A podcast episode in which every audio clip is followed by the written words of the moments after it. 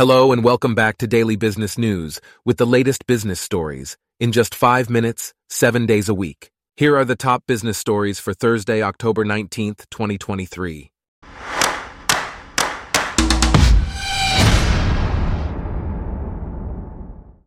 Today's episode is brought to you by Blogcast, your personalized audio feed, available on iPhone and Android.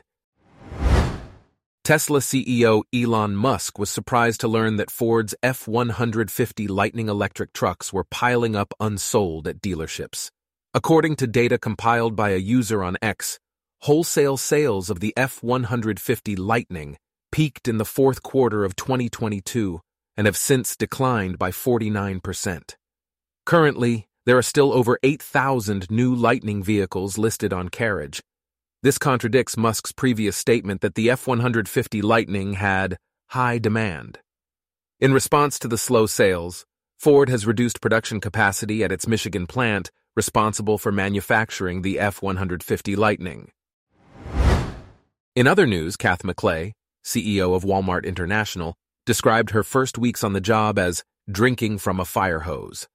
McLay is seen as a model for Walmart's $100 billion international business. During her tenure at Sam's Club, McLay increased total revenue by 43% and oversaw an image transformation for the brand. She succeeded Judith McKenna, who laid out a strategy for doubling Walmart International's sales over the next five years.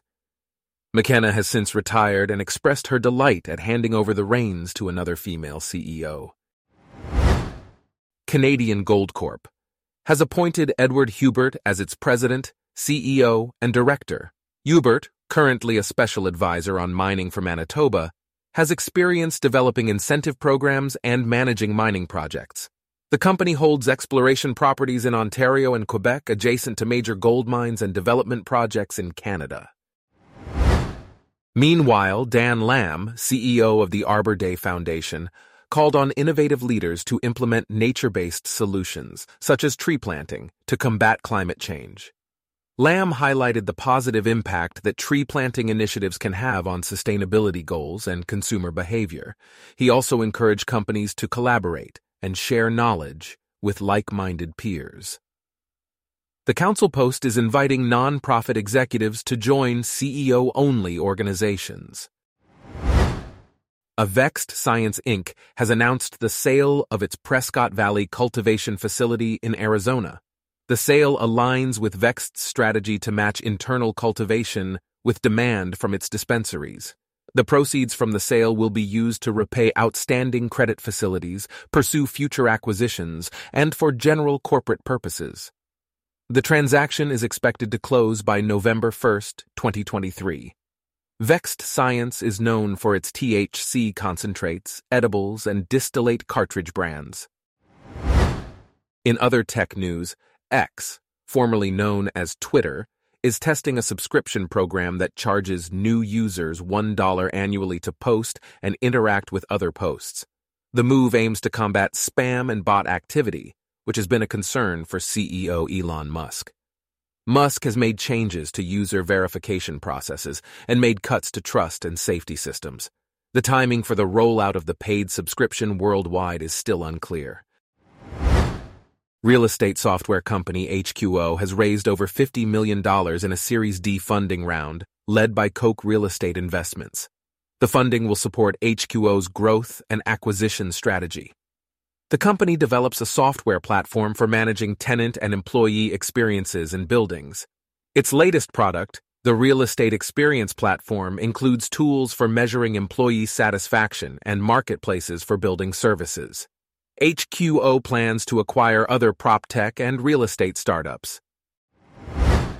Meanwhile, Indian software services firm Wipro is planning to hire fewer engineering graduates this year due to cautious clients cutting spending. Infosys has also indicated that it will not conduct campus placements in the year through March 2024. The slowdown in hiring is expected to impact smaller outsourcing firms as well. India's IT services sector, one of the country's largest employers, has traditionally hired thousands of recent college graduates and provided them with tech training. However, the sector is now pausing or slowing hiring due to reduced technology spending. In education news, Southwire's 12 for Life program has opened a new industrial maintenance lab in partnership with Carroll County Schools in Georgia. The lab will provide students with classroom instruction, on the job training, and employment opportunities in industrial maintenance. The partnership between Southwire and Carroll County Schools began in 2007 and has been successful in the region. Students will receive computer lessons and hands on training with various machines. Lastly, plans have been submitted for the development of a 41 home housing estate in Chellaston, Derby. The proposed estate will feature a mix of two, three, and four bedroom homes, as well as two bedroom flats. The application is pending approval from the Derby City Council. Our top business stories for today are brought to you by Blogcast, your personalized audio feed.